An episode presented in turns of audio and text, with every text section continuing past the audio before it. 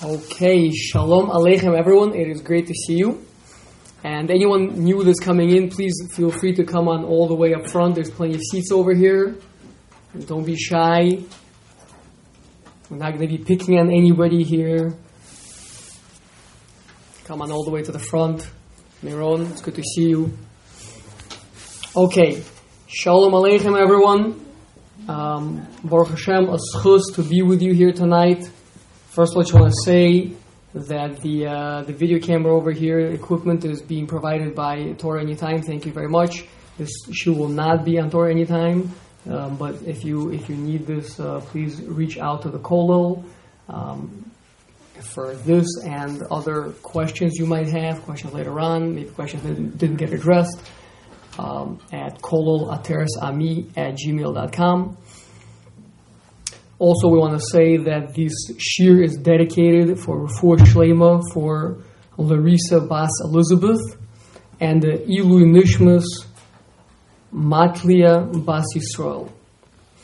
Finally, I want to say a thank you to a newfound friend and colleague in certain ways. Is David Imbo is an associate professor at UIC Physics Department of uh, Quantum Mechanics specifically. He spent about 10 hours with me polishing me up on my on my physics, my quantum physics specifically, so really appreciate his help. Okay. Uh, exciting topic today. The topic is science, Torah, the relationship. We're going to have two basic premises we're going to be working with tonight. Um, if you disagree with either, you might not find the shiurim compelling. However, if you agree with both, I think you'll find the shiur illuminating. Premise number one is that every word of the Torah is absolutely true. Furthermore, a basic assumption we're going to be working with, assumption that the Rambam lays down more in Moreh Nevuchim, if you want to check it out, Chelik Beis, Perek Lamed. Uh, the Rambam says the principle is we learn the Torah in the most straightforward, natural way that the that we receive, that we know how to learn Torah. Obviously, doesn't mean just reading an English translation. It means learning Torah the way that we are meant to learn the Torah, mm-hmm. and we assume that to be the story of the Torah, unless proven otherwise. The Ram says, if if one could prove to me that this is not what happened, then I would be I would be compelled to understand to, to try to see if the story could be understood differently. Unless proven otherwise, we assume the straightforward understanding of the psukim.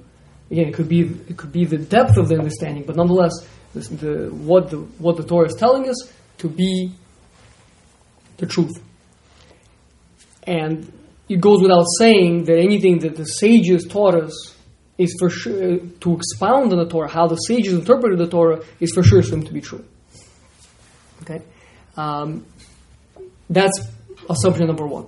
Assumption number two is that scientists are very, very serious people. They're very, very smart people. They've been working on these things for a very long time, and there are many of them. And anyone that thinks that they're gonna that they're gonna just brush science off with the back of their hand uh, just means that you've never met a real scientist and never really discussed it with them because otherwise you would understand that it has to be taken seriously. Okay, so those are, those are two assumptions. Also, I want to, I want to make a disclaimer. The disclaimer is that we can only address the facts on the ground today. Science is an ever evolving field. Uh, I'm sure that plenty of new research has come up since I did my research.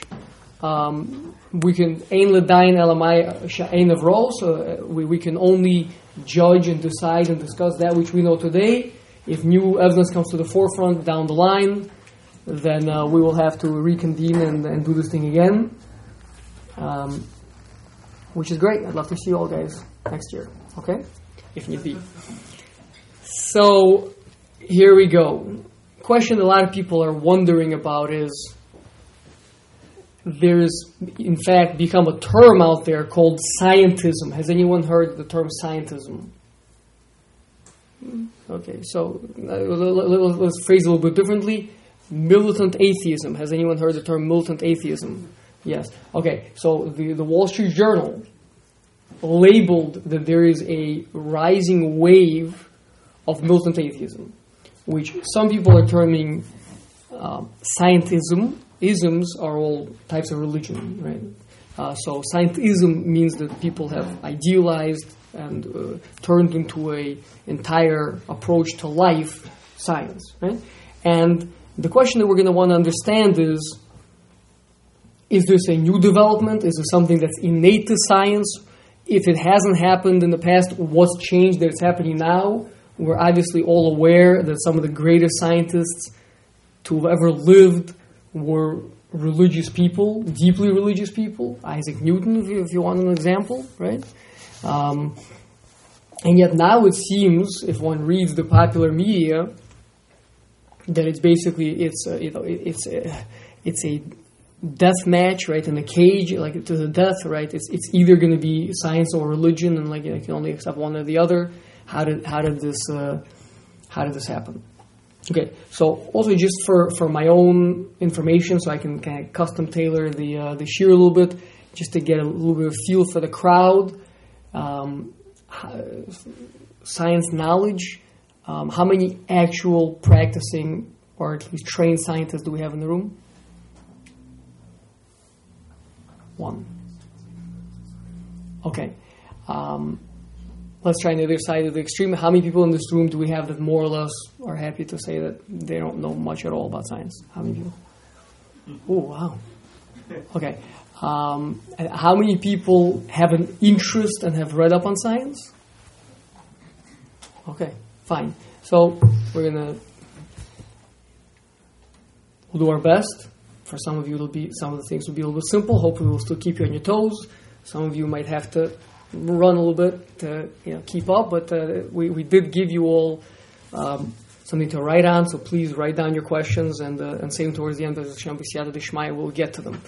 Okay, so we're going to try to understand this, this phenomenon. W- what is happening over here?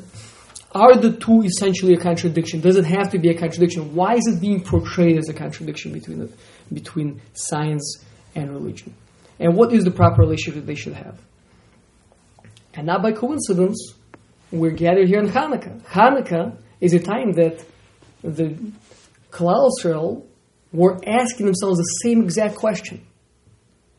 Right? Two, two and a half thousand years ago, when Greece was the science of the day, and it's, it's, it's an obvious matter that, that Greece was certainly the forerunner, perhaps the founder of science. Obviously, modern day science has gone through a number of steps. Hopefully, they're, they're always growing and developing and, and, advancing. But certainly, the Greece was uh, a scientific, the, the, first perhaps scientific approach to the world. And Klal was asking themselves the same question. Maybe they even had a gathering like this, where they were asking, "What's going to be my relationship to that wisdom out there, that wisdom of science out there, that Greek wisdom out there. Was the interaction between that and, and, and the Holy Torah, right? So we're going to try to learn some lessons from that for ourselves. First thing to do is to try to understand Greece a little bit. Some of you might have heard this. Maybe for some of you it'll be new. In the dream of Daniel, all the major empires, the, the major exiles that, that are called of, of, that the Jewish people are going to go through, um, are depicted, and they're depicted as different types of beasts uh, to to show the character of the of the exile. And we have to understand something. We're talking about the four major empires that kind of dominate the dominated and dominate to a certain extent the entire world. Right? We're not just talking about they were successful militarily or something. We're talking about that they were a culture and still to this day remain a culture that is so dominant, that is so powerful, that vibrates so deeply with people that this can be the approach to life for the majority of the world. And that's a big deal. Right? And Greece tapped into something like that. So we have to say, what is it that they were tapping into? Something so essential in the human being that they that they were an expression of. And how does that relate to us? So the Maharal tells us that a human being is comprised of three parts and with a soul on top, with a soul that kind of dominates, is supposed to rule over all three of them. The three are the body, the emotions, and the and the mind, the seichel. And the Greece represents the, the last one, the seichel, the mind. Okay? So Greece in the dream of Daniel is represented, does anybody know what the Greece is represented in the dream of Daniel as? Avraham not allowed to answer this question. Leopard. Very good. It's a leopard. A leopard with four wings on its back, four heads actually. Pretty scary looking creature. Um, what is that symbolism meant to convey to us? So a leopard is notoriously brazen. In fact, the Mishnah Perkei says you should be brazen like a leopard to go and do when, when you're on a, going into do mitzvahs of Hashem, which means you don't take no for an answer. You, mm-hmm. you go you go over through any obstacles. The leopard indeed is a tremendously brazen animal. First of all, in in thought, he does not acknowledge any boundaries, and second of all, in the way he's built. A leopard is an incredible climber. He can climb trees, he can climb fences, he can climb walls. He's an incredible swimmer. He can swim over rivers, unlike most cats. A leopard is strong, agile, fast. He, he, he may not be as strong as a lion, but he can go places where lions can't go. So that, that's the characteristic of brazenness is embodied in, in the leopard. That's one. The other characteristic that a leopard has is that he's considered the smartest of the cats. He's extremely smart, extremely resourceful. Those are the two characteristics. If we look at Greece, we see both of those play out. First of all, the conquest, with the speed with which Alexander of Macedon conquered the known world was unheard of. It's almost, he didn't even stop. You, know, you conquer a large city, usually you would consolidate, you would establish a certain governing system, etc. He would conquer, and the next day they would be, they would be off marching to get to, to, to conquer the next place and the next place and the next place. Meaning, for them, conquest was an end in itself. So much so that the empire expanded so fast, almost without hope of being able to hold on to all of it. There wasn't a point. The point was not to accumulate more resources to improve the life of your people. The point was that Greece will conquer everything. That was the point. And they did. That's brazenness. There's nothing where I cannot go. That was his motto. There's no one that can stop us. And in fact, shortly after that, he passed away, and his empire fell to strife and civil war, and the empire did not last a very long time. But again, it's not about that. For, for, for the brazen, it's not about even if you can hold on to anything. It's about is to go somewhere where they can't say, I couldn't go there. Those are the two characteristics of the leopard brazenness and intelligence. We see brazenness with Greece, and certainly we see intelligence. Greece was the cradle in, in which philosophy was born. Philosophy, the sharpening of the human mind, logic, analysis, deduction, induction, extrapolation, all these things, all these tools were developed and fine tuned by the Greeks. Much of science today is based on the Greeks. If you anywhere from Euclidean geometry to um, subdivision of species, which was done by Aristotle, and everything in between.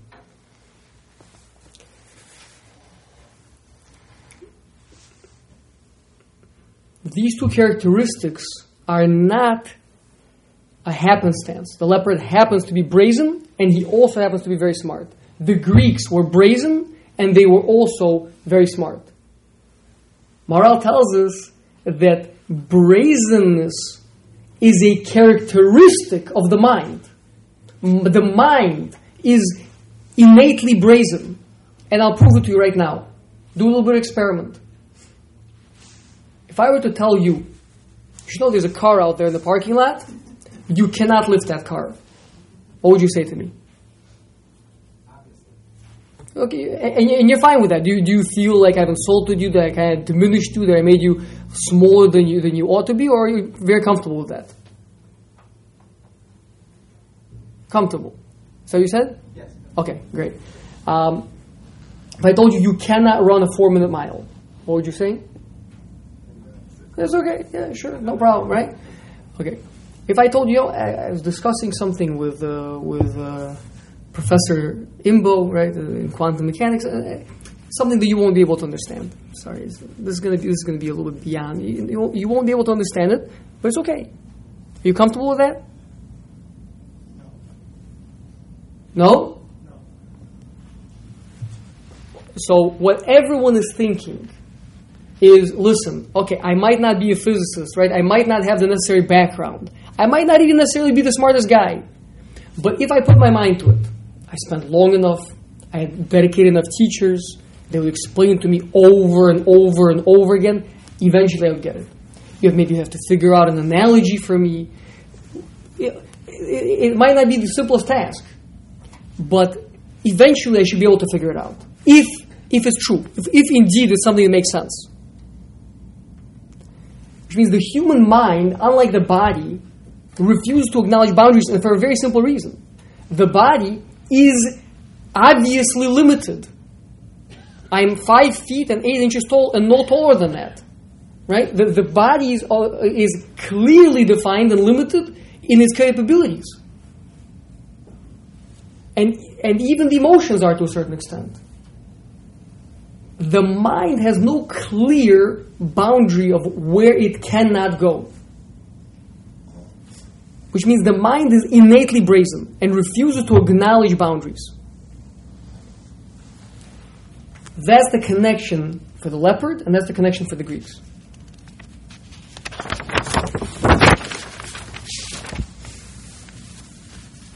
So the question is going to be that was the story with the Greeks. Okay. Maybe they're not around anymore. What about the reincarn the new Greeks? What about the reincarnation? What about science today? It's clearly a expression of the human mind. It's clearly the inheritor of philosophy. Is science also brazen? So, Baruch Hashem, I think we have very good news. If we would have asked this question 100 years ago, the answer would have to be absolutely yes. Okay? There's a term called deterministic science. Has anyone heard that expression, deterministic science? Okay? The, the thought about 100 years ago was that they figured out most of the forces that govern most of the things that happen. Still a few questions here and there. Uh, ideally, if they could, they'd like to unify the four forces in the grand unification theory. Maybe you've heard of that. But even if they don't, as long as they know all the forces out there, then, then they should be able to both understand everything that has happened and to understand everything that, how to make something happen or everything that will happen. Now, again, potentially because of our physical limitations, or the limitations of the world we live in. We might not be able to do everything, but at least we should be able to understand everything. Understand everything. Everything. There should be nothing that we cannot understand. Sounds familiar? Intellectual brazenness. Okay? There's no room for Hashem, there's no room for miracles potentially. There's no room for any, everything can be everything can and must be understood in the last hundred years, an incredible field of science has opened up called quantum mechanics. Those of you that may be familiar, maybe you've heard Bell's theorem, but the point is the scientists have proven, proven that there's certain fields, certain areas that must be random. There's certain things that, that must be random. And that's what quantum mechanics is built on, is based on. Now, random, okay, so it's random. So, okay, fine, so what? No. The word random, you have to understand what the word random means. Random means absolutely not understandable by any physical process, by any physical explanation. Not that we don't know currently a way to explain it. It means it cannot be explained. Meaning they, can mathematically prove that there's things that cannot be explained by physical means. Which means they have reached a glass ceiling. Scientists today believe that they have hit not all the glass ceilings yet, but they've hit, they've certainly found glass ceilings, places that they know they can never know. A demarcation line of ad Adkan, this is how far the human mind can go, and no further than that. Now, there might be non physical causes for this, but that's already been called random. I call that humble science. I call, I call that the science has taken a big step in the right direction. Welcome back, guys, right? Come on in, right? We're not gonna, we're not gonna stay angry. We're not, gonna be mean to them and say like, oh, well, you went off and like, you wanted to conquer the whole world, now we're not gonna let you come back, right?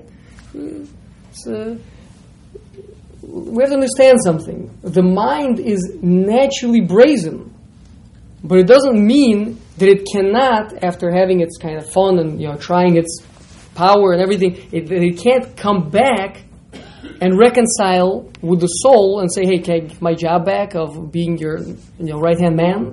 Right? Uh, the mind is an incredible thing. The mind is the Ramchal and Derech Hashem writes, the mind is the greatest tool that Hashem gave us to serve Him. But it's a tool. It has to subjugate itself to the soul. It has to subjugate itself to the spiritual world. So Baruch Hashem, I think they've taken a big step in the right direction. That's number one. That's good news.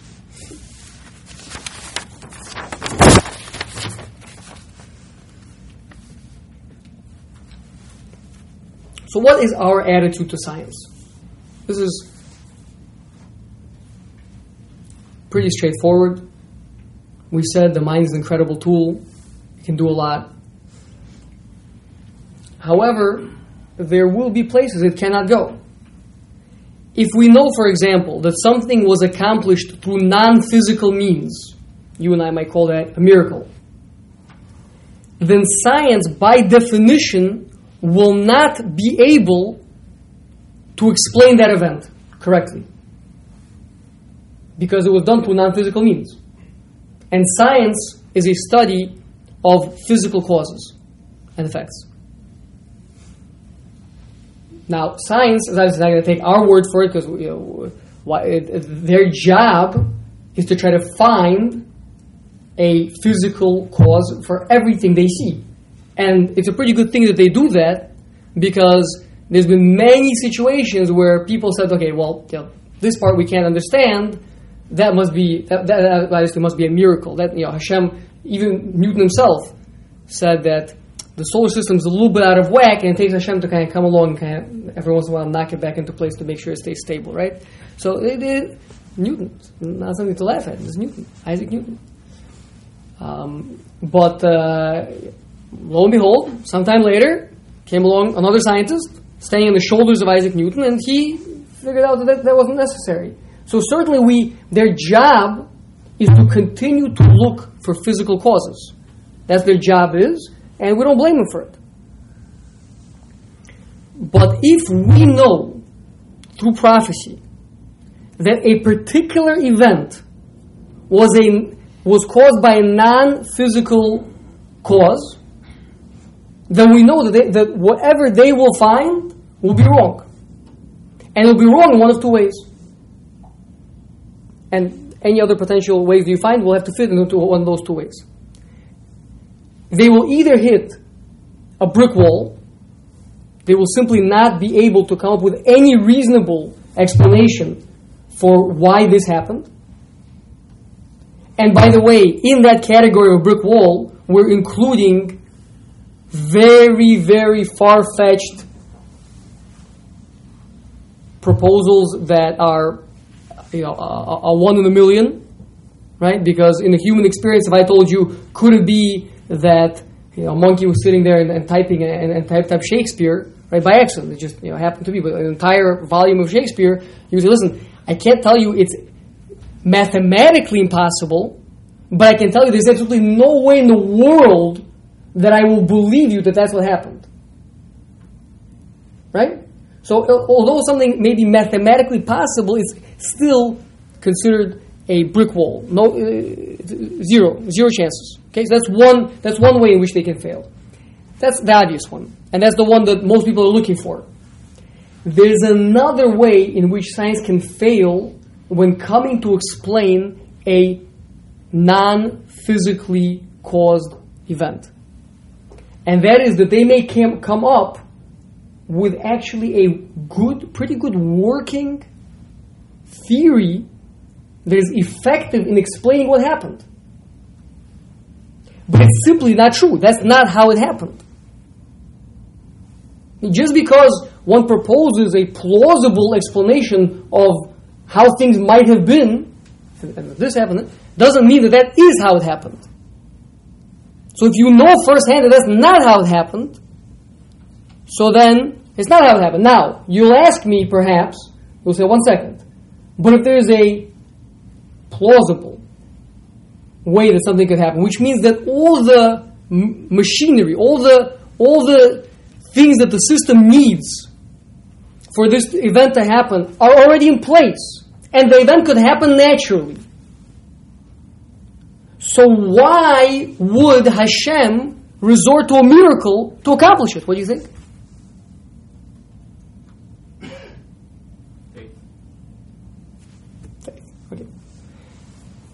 Let's just first identify the argument. The argument that I just said is called Occam's razor. Everyone's heard of it.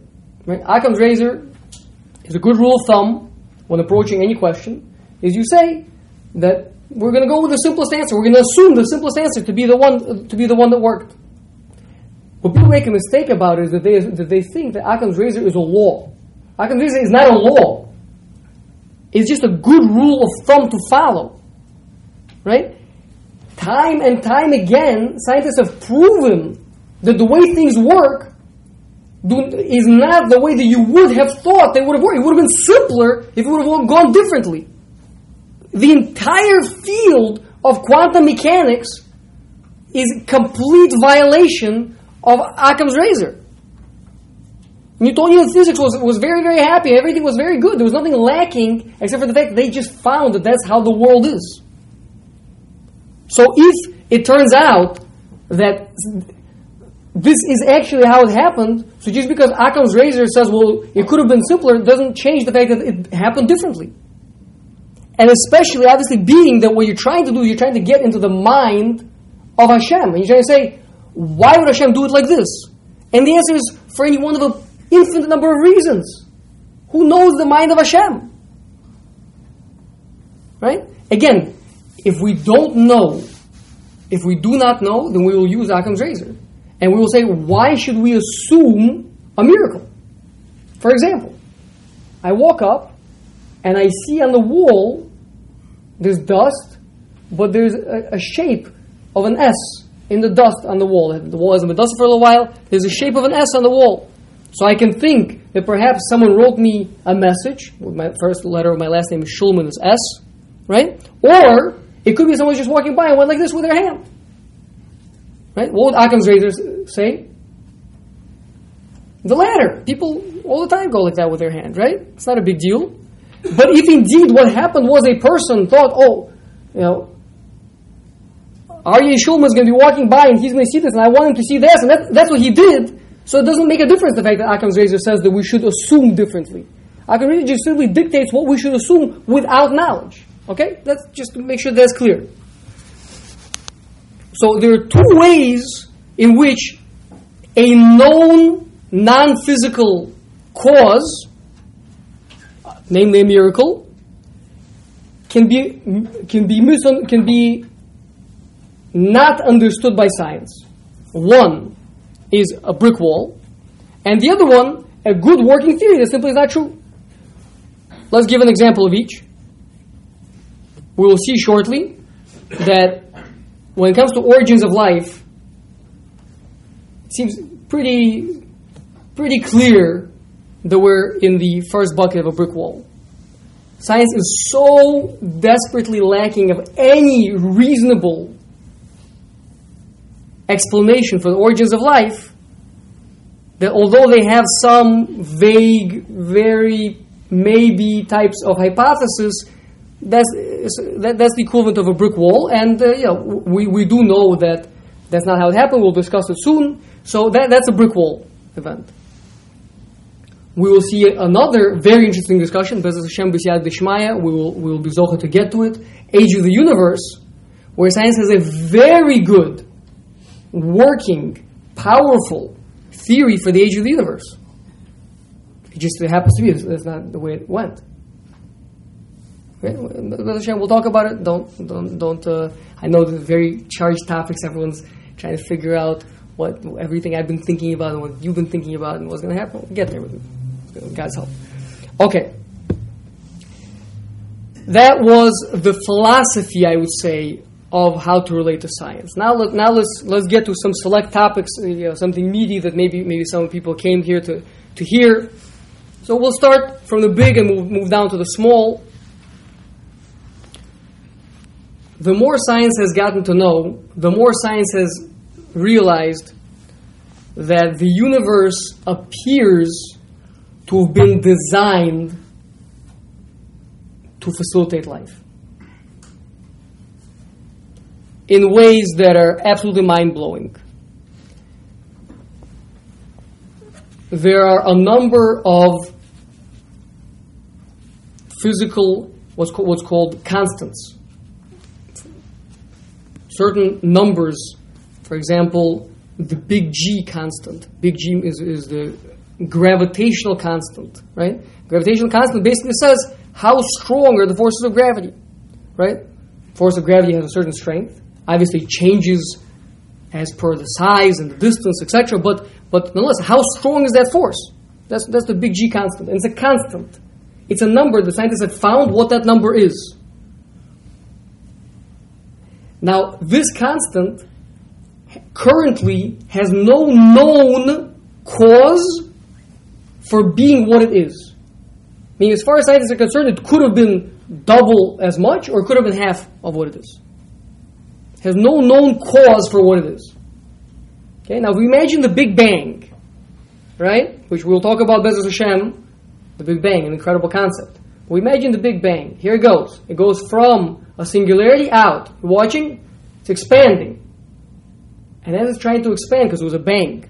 I'm not sure where the bang came from, but there was a bang and it's expanding. And all of a sudden, gravity starts pulling at everything. Right? The gravity of everything is pulling towards the center because it's expanding all directions. Gravity is pulling. So what happens if we double big G? Anybody? Smaller. The, the it'll go out faster or slower. It would never have gone out in the first place. It'll collapse back on itself. Right? There's going to be a little explosion. It'll come right back in. Oh. Right? Like that, all over. What would happen if big G was half of the value that it is? Anybody? What? Just fly into dust. Cosmic dust. Happens to be that big G is a very hit the sweet spot right there to facilitate life. Let's take another example. Uh, and there's many of these constants. This is not all of them. Another constant is the nuclear forces. The nuclear force constant. Okay? Nuclear force, similar thing. We're talking about an atom now. Has a nucleus. Certain forces that hold that hold the nucleus together. Now, the stronger those forces are, the less reactive that nucleus is. The weaker they are, the more reactive it is. Anybody notice a very large ball of look like fire kind of moving through the sky throughout the day today? Anybody notice that? Huh? Okay. So, uh, like, very, very, very convenient for us, right? Because if not, if not for the fact that the nuclear force hit the sweet spot, then one of two things would happen If the nuclear force was doubled, then everything would be so stable, the sun wouldn't combust. there, there'd, be, there'd be almost no chemical process happening. Everything would just be. That would be bad news for us. Right? If the nuclear force was halved, what would happen? Anybody? Too much Yeah. activity. Uh, which, which too much activity in a, in a nuclear reaction is called a Explosion. An explosion! Oh! Okay, game over, right? So you- we have to calibrate it just right to where it allows the sun to be burning slowly, providing a constant flow of heat. And again, I, am stressing this. These constants have no known cause for why they are where they are. And these are not the only exceptions. Electromagnetic force is a constant the universe appears to be calibrated to facilitate, to foster, to house life with no known cause to it. Okay? Now, the scientists are obviously doing their job, so they have to come up with something. What they've come up with is called the anthropic principle coupled with the multiverse. Just by itself, the cool words, right? I mean, like, psh, we should do things like that, right? Multiverse. Okay, so incredible. Incre- Number one, multiverse is a fascinating theory because multiverse talks about an infinite number of parallel universes. Now, you, you know anything about parallel lines? Anybody know anything about parallel lines? Anybody? Parallel lines. Parallel lines never intersect. Okay, so these parallel universes, infinite parallel universes, they never intersect. They have no interaction. They have no causality between one another at all.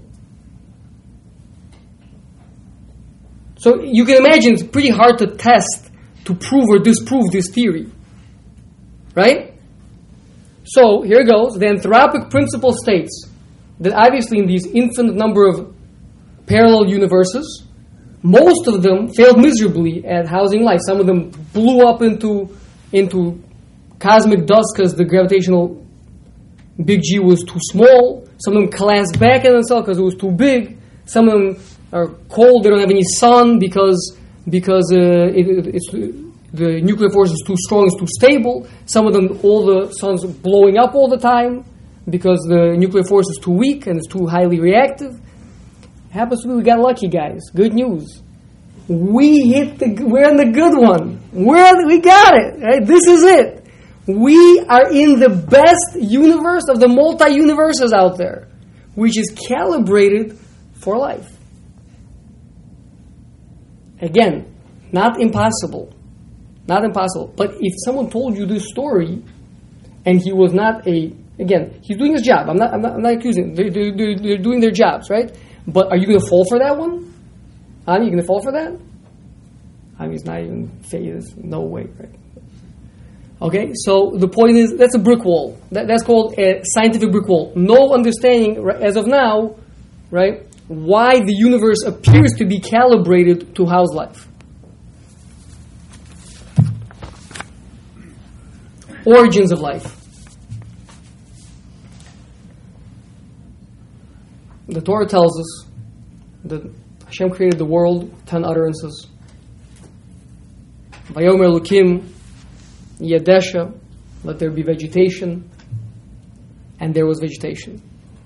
Let there be animals, and there were animals, etc., etc. What the Torah is revealing to us is that there's a causality, there's a divine intervention. Hashem injects something into the system, and as a result of that, you have life. As a result of that, you have animals. As a result of that, you have man.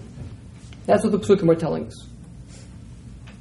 That's the simple understanding of what the Psukim are telling us. Again, if you can afford, if if science did have an extremely robust, perhaps what the Rambam, Rambam asks for a proof, an absolute proof, then there are there are ways, there are ways that we could read the Psukim differently. This is a simple reading of the Psukim.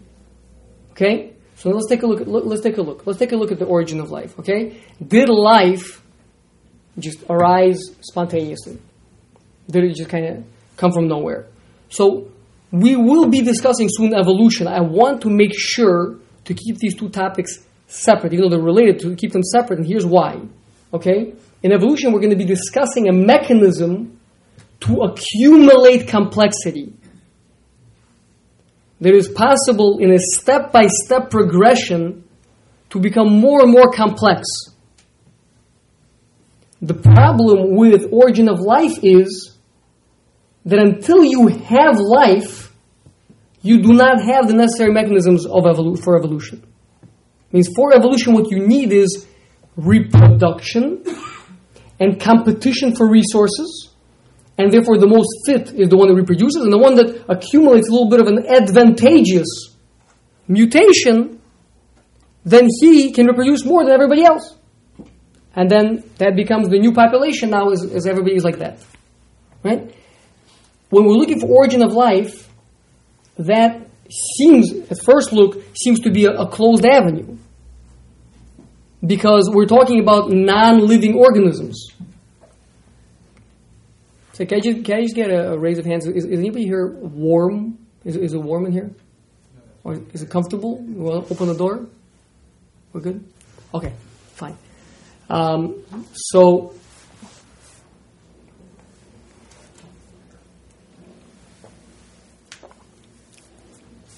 talking about getting to a complex system. The simplest living cell is more complex than most of you can imagine, but certainly more complex than the Boeing 747. You're talking about thousands of interacting parts. Irreducibly complex. If any of those mechanisms are missing, either, either won't be able to acquire resources, it won't be able to reproduce itself, it won't be able to um, control its internal environment, etc., etc. Think about uh, the simplest known, what the scientists can figure out could potentially be the simplest known, uh, simplest cell that could have been. And this thing has to come about through non evolutionary processes.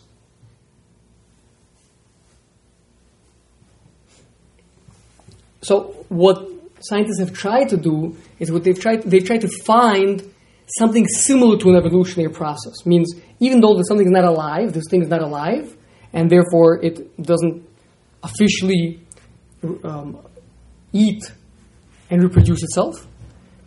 But somewhere or another, it needs to. Okay, so the two main theories, one after another. The first approach was amino acids. Amino acids are the building blocks of proteins. Okay, amino acids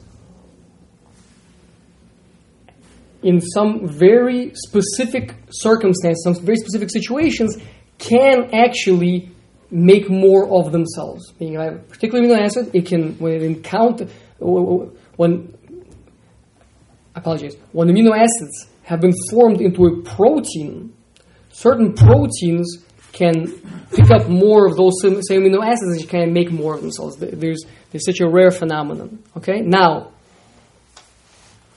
um, obviously, we have to understand the problem is that amino acids are completely not natural in an, in an, in an organic world. I mean, in a, in a primordial soup type of a situation, there's certainly no substantial amount of naturally occurring amino acids. Okay, that's problem number one. I mean, you don't even have the bricks to start working with. Okay? They did do some experiments where, under very specific situations, you could generate some amino acids. And therefore, they were thinking they have this primordial soup, it covers the entire surface of the world. It has in it, but maybe, all the necessary chemicals that you would need to make amino acids. And then you make a little bit of amino acids, and then those amino acids go on to assemble themselves into proteins, and, and the proteins make more proteins, and then somehow maybe those proteins become more complex, uh, and then maybe somehow we can find a way to get to a cell. One problem water strongly inhibits, which means prevents, amino acids from assembling into proteins. So if you talk about the primordial soup, it's an impossible situation. You cannot make proteins inside the primordial soup. Okay, so you're limited to the very tip of, of maybe of, of a volcano lip, right? See, see, see, how, see how much luck you get on that one, right? You get about um, you know, a few meters, a few square meters to work with. You got some amino acids washed up to the end, to the edge of the volcano cliff. Maybe they bumped into each other.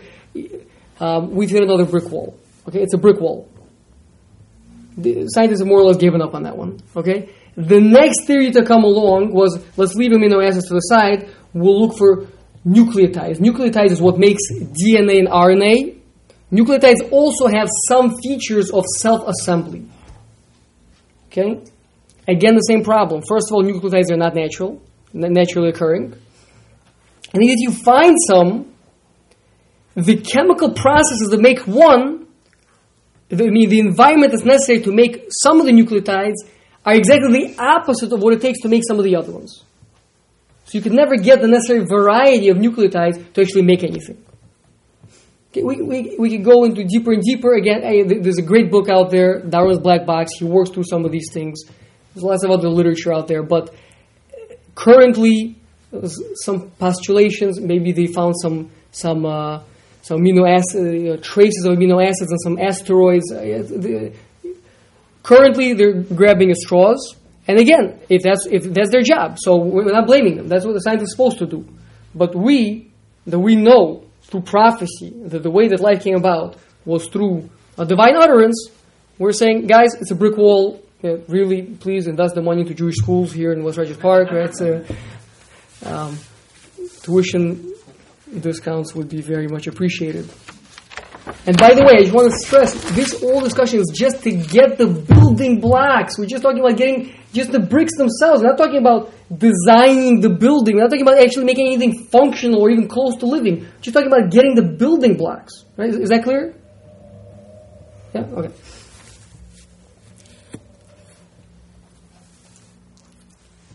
Because of these problems, some of the very serious scientists, very serious, one, one is Sir, Fran- Sir, Sir Francis Crick, which means he's, he's been knighted.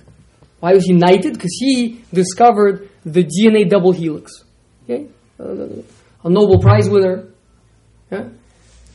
Because of the impossibility of getting to this first cell, which is so incredibly complex, without any evolutionary process to get us there, Sir Francis Crick postulated, and there have been many others behind him on this one, that very likely the mechanism of the origin of life is that on a faraway planet, there are aliens who came to life in a much simpler way. For example, some sort of crystals that kind of naturally grow and reproduce, and then they slowly became more and more complex and they became extremely advanced.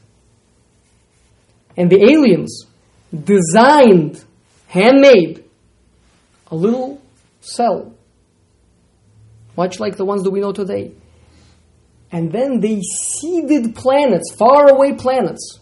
They launched rocket ships to faraway planets to put these little cells onto these other planets. We have not heard from them since, but they may be coming tomorrow. Okay? Again, we're not looking to make fun of them.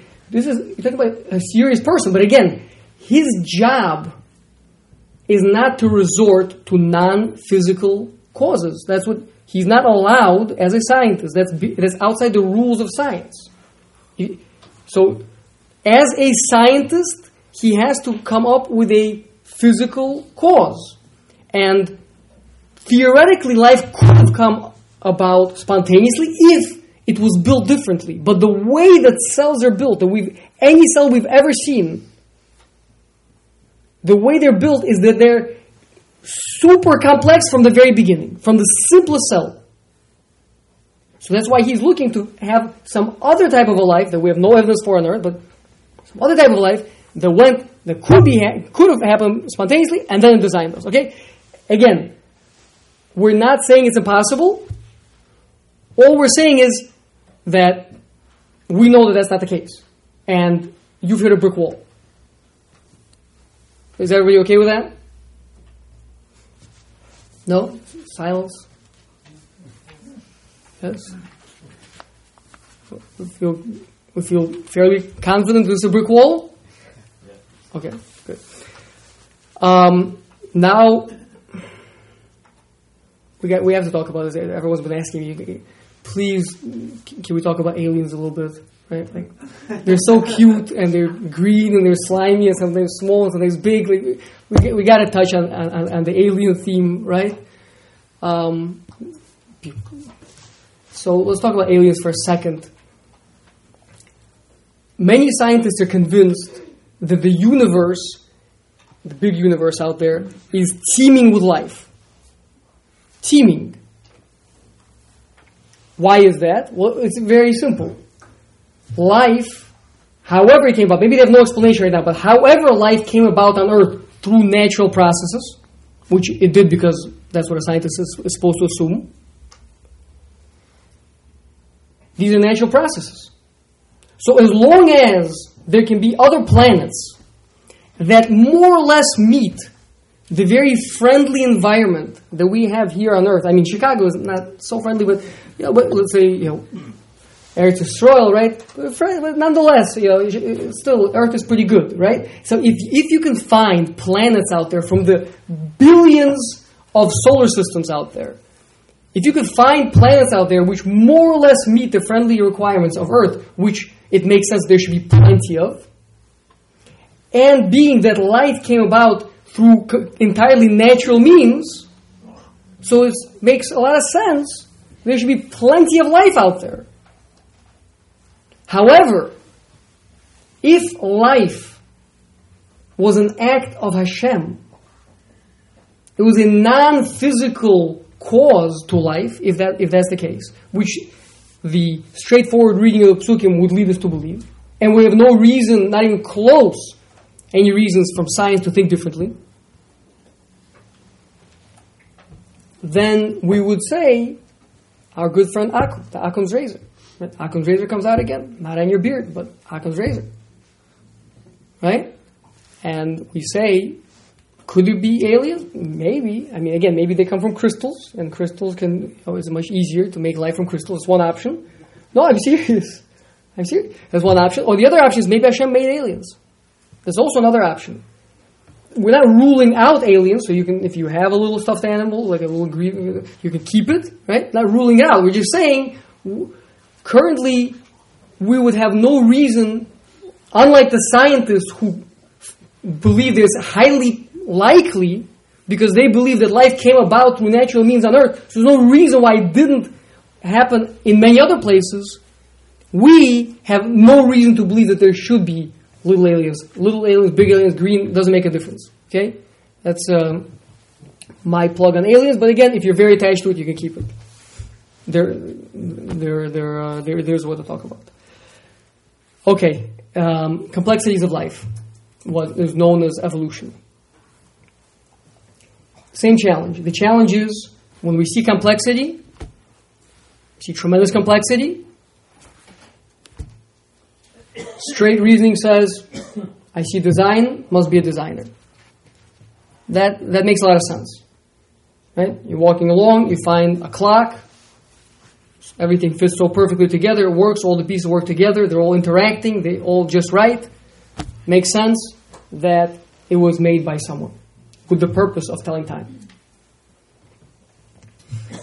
What evolution came to say, and evolution already has been something scientists have been thinking about for a while.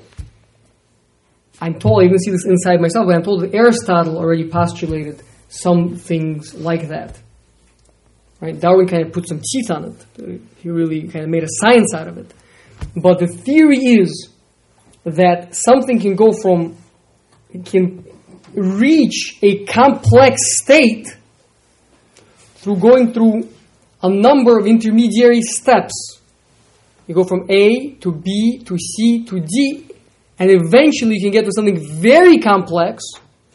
And each step was not such a big change, each step happened randomly. just a mutation, a random mutation. We back to the word random, right? We all remember what random means, right? It means the limits of human understanding, but let's just ignore that for now. So random mutations, and then and then the pressures of evolution selects this one over the other ones because it has an advantage over them, and so the thing spreads to that genetic material now spreads to the whole population. And then we play that game again. We get another advantage, and so and so and so until you get to something very complex, as complex as that fine young man Zachariah over there in the corner, right? I want to read to you the words of Darwin. Listen carefully. If it could be demonstrated that any complex organ existed, any, if you could find me one complex organ that could not possibly have been formed by numerous successive slight modifications, my theory would absolutely break down. Again, if you find me something complex, and for whatever reason we knew that it could not have been arrived at through successive, small steps, then my theory would absolutely break down. I mean, there's no hopeful monster. Well, maybe 10 random mutations all happened at once, and it came out just perfect, it came out just right. I mean, Darwin's always telling you there's no such thing as monkeys sitting around long enough and one of them just typing up Shakespeare. That doesn't happen.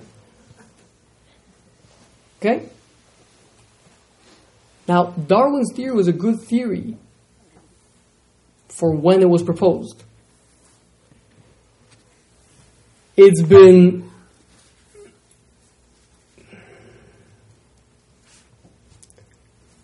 made a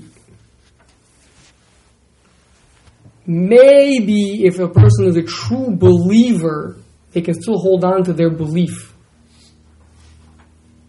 after the invent of the electron microscope. Okay? Electron microscope and other mechanisms that allowed humanity to look inside into these little steps.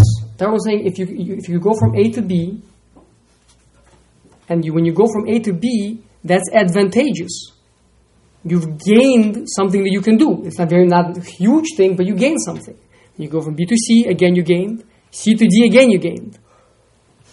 Once hum- we gain the ability to look deep, deep inside into what's happening, biochemistry and everything, and genetics, we understood that from A to B, A being the place where you are, B being the very first place where this where this thing will be at all advantageous.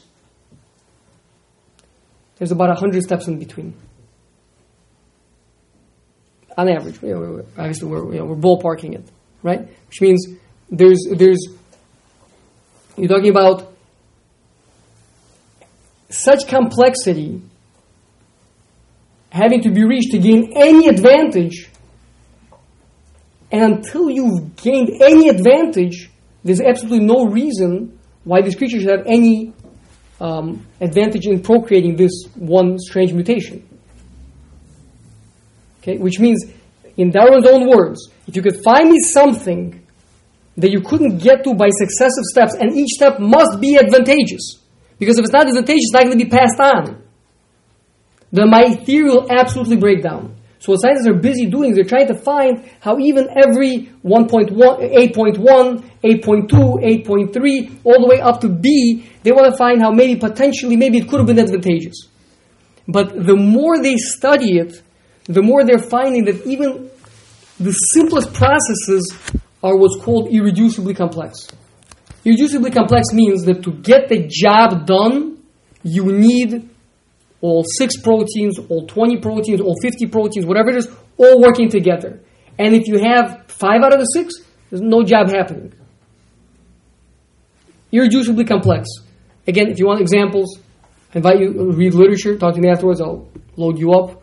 But uh, time and time again, we're discovering irreducibly complex system. Again, Darwin said, what's the big deal? You just went from, you know, having long arms to like a little bit of webbing in between, and then you know, to, and then to wings, right? I mean, it's just little steps, right? Just little, and each step is advantageous. But when we looked inside, we discovered there was entire genes that you needed to code in order to get that little bit of movement, that little bit of an advancement.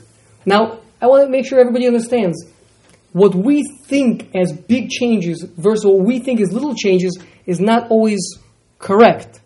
Right? A scientist could show you, you could take a fly, make one tiny little change in the DNA, and all of a sudden the fly is covered in legs. It's got legs coming out of its head. Would you say it's a big change or a little change? Big change. So it's called a tiny change. Right? All you're talking about there is upregulating one hormone, just a little bit more of it. And, it makes legs pop out everywhere. Okay? But when you're talking about developing new mechanisms, um, flies already have legs. In case anybody didn't know, they already have legs. Right? Um, when you're talking about developing brand new systems, that's when it gets really complicated. Okay? The difference between those two, the terminology is microevolution versus macroevolution. Microevolution is simply an advanced form of adaptation.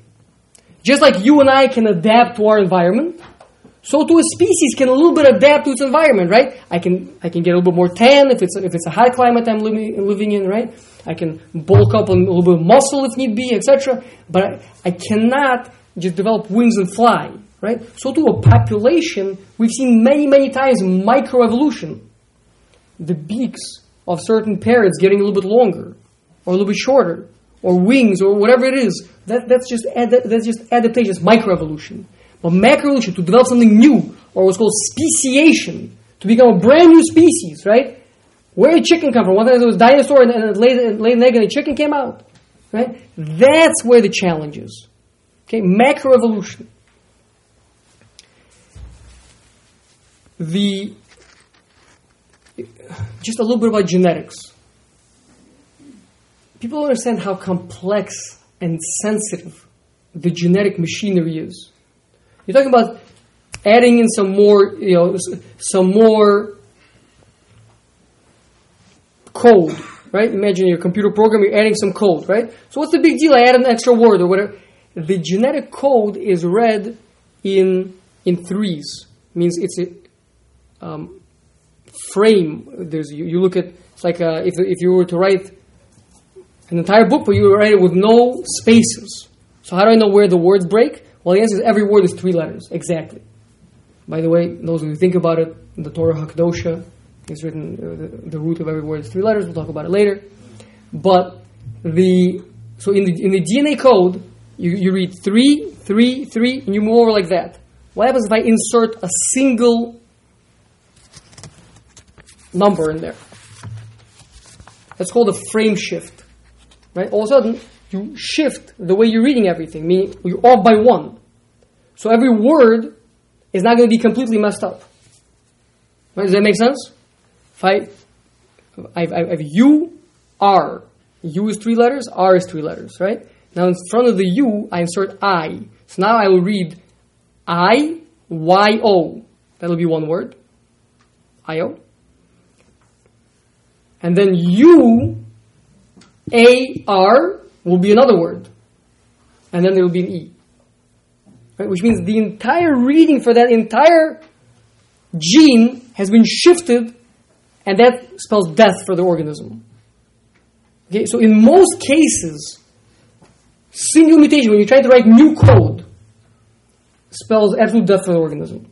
Okay? And if we're trying to write stretches to come up with a single gene, you're trying to write stretches of a hundred nucleotides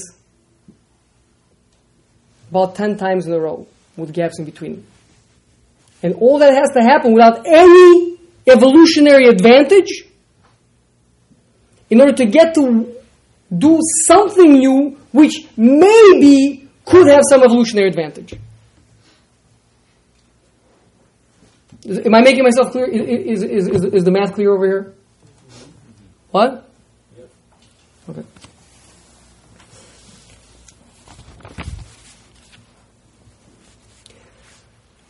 Okay, um, evolutionists respond. Okay, yes, you've point, you've poked a bunch of holes in our argument. However, first of all, we see a stepwise progression. We look at the fossil record, we see stepwise progression. I show you over here, that's over here, that's over here, it's over here. see the parallelism, you see how it's moving. Beautiful. You see the evolution happening right there in the fossil record. Number one, okay, they're missing the transitional stages. It's not, okay, nothing can be perfect. Um, number one. Number two is what's called imperfections. If your God did it, why should there be imperfections creatures? Talk about that next. Okay, let's just come back to over here to the progression. So, I was doing some research for this stuff, and I got very excited. I was on, online. I found an article. The article was titled "The Evolution of Computer Languages," and I thought, oh, finally we found a real live example of macroevolution. Computer languages are very complex, right? And they're quite different one from the other. You couldn't just by accident, if you're typing in C, all of a sudden to you know start ty- start get, get a different language, right? And nonetheless, this is the evolution of computer languages. Can you explain to me what it means, the evolution of computer languages? Any computers in the room? Computer programmers? Is there any computer programmers in the room? No. I can't believe we have a room full of. Oh, there's one guy who's willing to admit to it. Okay, what does it mean that? What does it mean the evolution of computer languages? People change, improving all the time. What do you mean? But I see, but I see a clear progression. I, I, I see, like, let's say C. I see C plus plus. I see the, you know, alpha, beta, gamma. I don't know, whatever it is, right? I, I see that they're they're clearly kind of doing the same thing, but on a more, but each time on a more complicated level. Isn't doesn't that mean there's evolution, like you know, random movement from one to the next? Word evolution in that case means people change, improving. Oh, so what do they mean? They mean that there is a you're, you're seeing a stepwise pro, you know, m- movement of parallel, right? That it went from this to this to this and to that, right? And you have all the same parts that you had in the simpler language in the more complex language, right? And in fact, I'm told that for any particular computer to do what it's meant to do, it has to be working on three languages simultaneously. Is that correct? The language that the computer program is writing in, the chip language, right, and the machine and the machine code. What? Okay, that's what that's what I'm told. Uh, which means that parallelism does not show causality in any way, especially if you're missing the fossil records in between to show the transition. All you've identified is that there are parallel systems. Well, good for you. Right? We also agree to that. Right? In fact, in, in fact, that's that's exactly how Hashem built the world. Right? Speak to the speak to me in private. We'll talk, we'll, we'll talk about ten different stages, etc. Right? But uh, that, that just because you showed parallelism does not show progression, does not show causality. Okay. The other the other attack they have is the imperfect creatures. Say if God would have created the world and every creature would be perfect, but we see that's not the case. Let's give a couple of examples. You have the python pelvis. A python, the large snake, has a little pelvis. Obviously, snakes don't have legs, so pelvis doesn't appear to be very useful for a snake.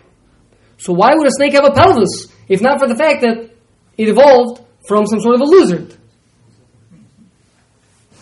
Okay, there's some creatures live in the dark that have eyes that can't see. Why would you have eyes? They can't see. If not, that you evolved from a creature that once had eyes and could see, and now you become a creature that lives in the dark and can't see, but you still have that remnant of the eyes. A hole in the eye. Why why would a person have a blind spot in the middle of their eye?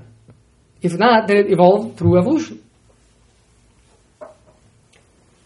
So, the this this line of questioning violates Newton's very commonly said statement. He said, "Physics, beware of metaphysics." Okay, to ask the question, "Why would God do this?" That's not a scientific question. There's nothing scientific about that question. Now, why? I don't know why. Maybe he had some sort of a reason why he did it, right? Um, as it pertains to the python pelvis, I would refer the reader to Genesis 3:14. Um, there's a story over there about what happened with the python legs. Okay, but otherwise, for some of the other questions, why would there be creatures that have eyes that can't see? Let's just postulate for a second. Maybe Hashem has a certain toolbox, a certain way that He builds all creatures. And all creatures have in common a certain pattern. Even if in some of them certain parts are so minuscule and so weak, but nonetheless they have to leave a trace. Okay, if, if you want more um, discussion about it, we can we can discuss it afterwards. But uh, it's uh, the the way the the building blocks the Torah tells us uh, the building blocks of the entire creation are common. Hashem used the same structure to build everything, not just man, not just animals. The entire world has that. Why would it be like that? Because that's how Hashem built the world. In fact, He did it that way, so we should know. We should be able to know Him and His ways better. Okay, but the point is, these are non-scientific questions, so we don't really have to go into it. But Baruch Hashem, we have the Torah, so we can address it. Unlike, unlike the the non-Jews who who just simply say this is a non-scientific question, and I don't have to address it. The, the religious ones. Okay. So again, if you ask, so if you've already shown origins of life is a brick wall, evolution is a brick wall. So why are they holding on to it? Why are still so many scientists believing it? I mean, these are extremely smart people. These are very diligent people. The answer is very simple. They're doing their job. Their job is to look. The definition of a scientist is a person who looks for physical causes to events. And it would be illegal for them to resort to non physical causes, a violation of scientific principles. What does he personally believe? That's a, that's a separate discussion. Maybe he even believe, maybe he believes differently, but nonetheless, he is bound by science to continue searching for a physical cause. Okay, but that shouldn't cause us, the rest of us who are not employed as scientists, to you know feel like uh, they're, they're, this is uh, something that we have to succumb to. Okay, next question: the aged universe. I'm phrasing the question carefully, not the age of the universe, the aged universe.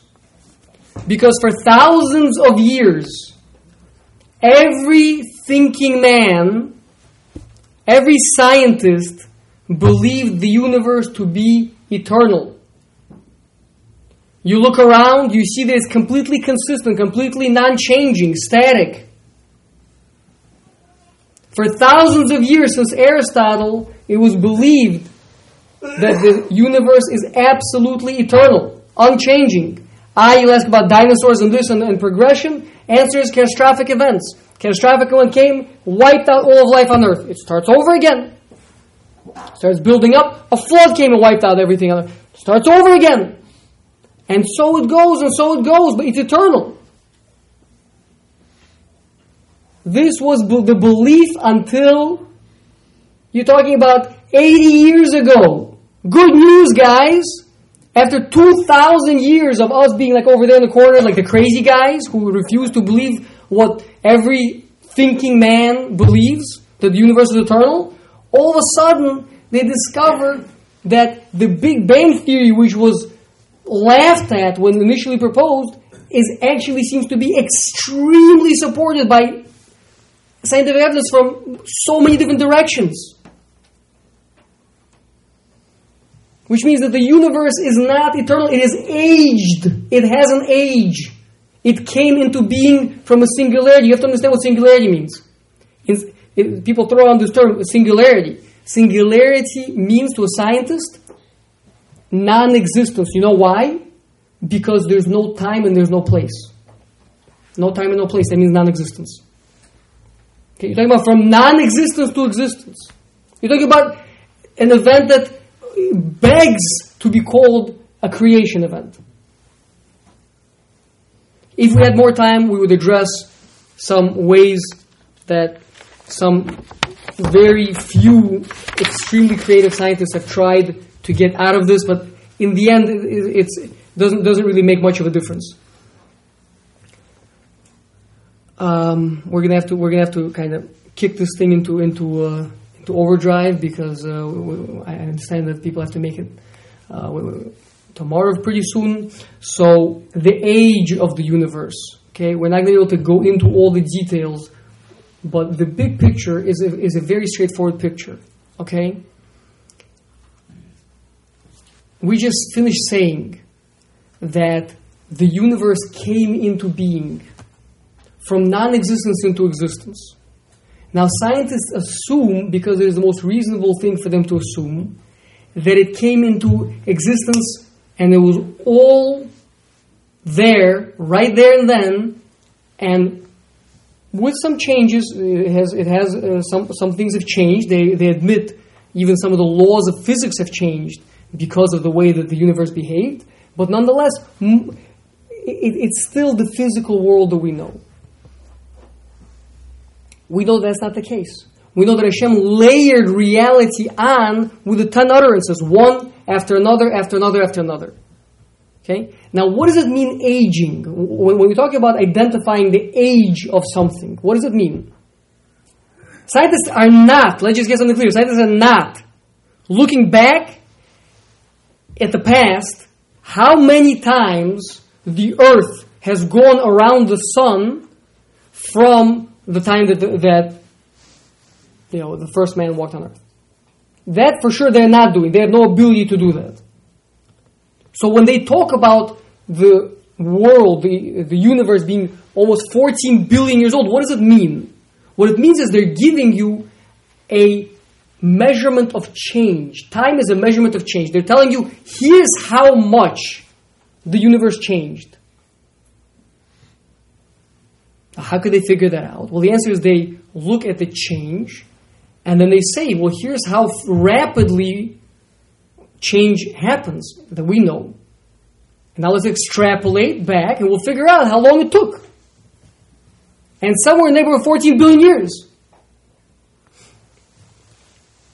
The Gemara in Sanhedrin, Daf Lamed Ches, says that Adam and Chava, on the sixth day of creation, the, in the eighth hour of the day, they went up into the bed together, two, and they came down four with two children, Cain and Hevel. In that same hour. Shimon Schwab says, this Gemara is telling us, the world used to behave differently. Things used to change much more easily.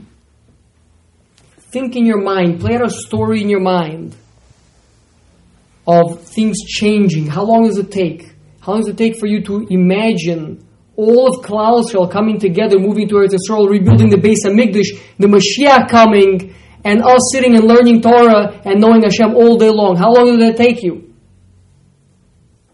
A minute. A minute. Because there's no, it's not shackled into the causality of time. It's not shackled to the causality of time. Well, guess what? When the world was still being created, and even after it was created, says the Leshem, even all the way up until the generation of the flood, and even Leshem says even afterwards to a certain extent, the world was so different. It behaved so differently. Things changed so much more rapidly. Just to give you an idea, again, looking at quantum mechanics, an incredible, a gem, a gem. Quantum mechanics. Anyone here heard of a quantum leap? Either television show or, or, or other? Okay. A quantum jump means that a quantum particle, when not, again, this is going to sound really crazy, but it's very proven, very, very solidly established. When a quantum particle is not being observed, it leaves reality. Leaves reality. And then when we observe it again, which means we kind of pull it back into reality, even if we do that a fraction of a millisecond later, that particle can have gone through a world of change, tremendously huge leaps of change in an insignificant amount of time. How can it do that? Very simple. Because not chained down in the causality of the reality that we know as much as real objects. Real objects, if I want to change it, I have to, from point A to point D, I have to go through B and C and then D. A quantum particle can go from point A to point D with skipping all the steps in between. Okay? Chazal are telling us, the Torah is telling us, the world was a different world. Change happened at a different rate. We can talk about it a lot more. If you guys have about an hour, we can stick around after Mariv, we can discuss it.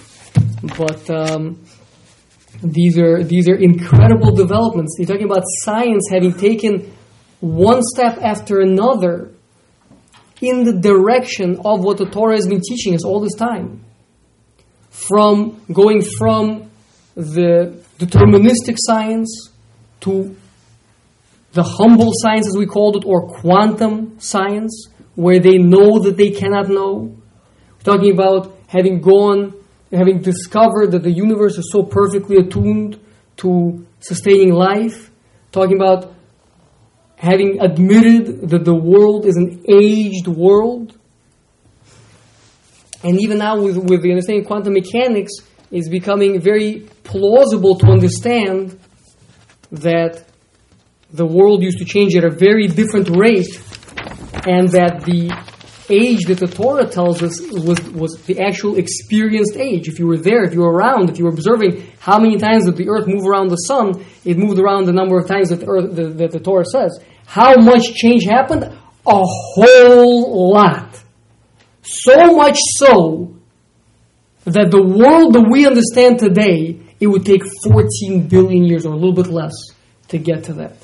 Okay, now not to discard, not to discard what what they're discovering, however, not to discover, We can learn a lot from what it is that they're seeing. There's a lot to be gained from it, a lot to be learned from it, but just in a different framework. Not not to take the, the, the full extrapolation. Why not to take it? Answer simple. If we would know differently, we would take it because what they're saying is reasonable.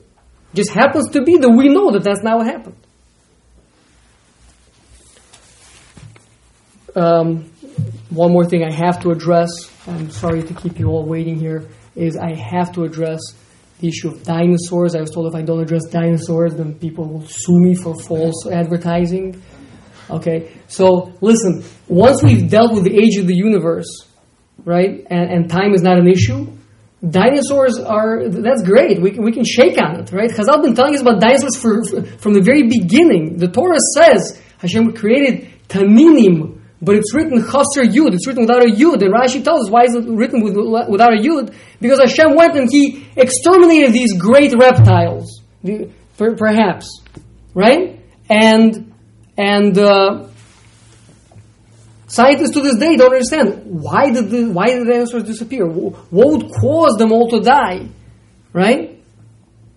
And the and if if that's what the Torah meant, that the, the, the, the, the Taninim Gdolim is referring to dinosaurs, then it says because Hashem exterminated them. How exactly? That's already not the point.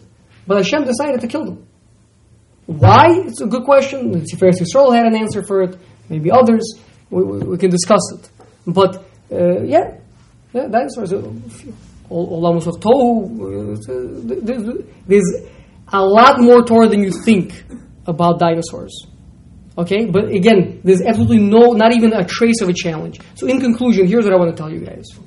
Okay, science, just like the human mind, has a very legitimate and important place in a religious Jew's life.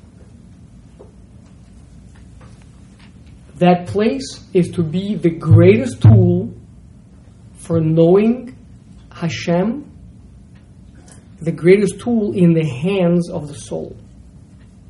Just like with Greece, the point was not we're going to throw away our mind and we're going to go with blind faith, but the point was that there are different parts to a person and they all have to know how to work together. So to over here, there are different parts to a person. They all have to know how to work together. That's why we're lighting candles, guys. Candle. The Maharal teaches what's a candle? It has different parts. It has the cup, representing the human body. It has the oil, representing the human emotions. It has the wick, representing the human mind. And it, all of that together can bring down a heavenly fire on top of it all. The burning soul. And chas if we throw away the wick, the fire can never grab onto the oil. Science is an incredible tool for us to use, nothing to be afraid of. Nothing to be afraid of. If a person is strong in his emuna, he knows what the Torah says, he knows how to approach it. If you don't know, speak to another gadol. There's plenty of them. Freilich Hanukkah, I apologize for being late. Let's have a Mariv. Second question, on cards. Where, where, where, I, unfortunately, we can't take questions right now. On cards, however, I apologize one second. On cards, first of all, if you want to write down your email address, you leave us the card. We'll take the questions. I will be at, here after Mariv to discuss some questions. I don't know if we'll be able to get to everybody, but um, write down your question on the card. Leave us the card. Leave us your email address. We'll try to get back to you. Otherwise, I'll be here after Mariv.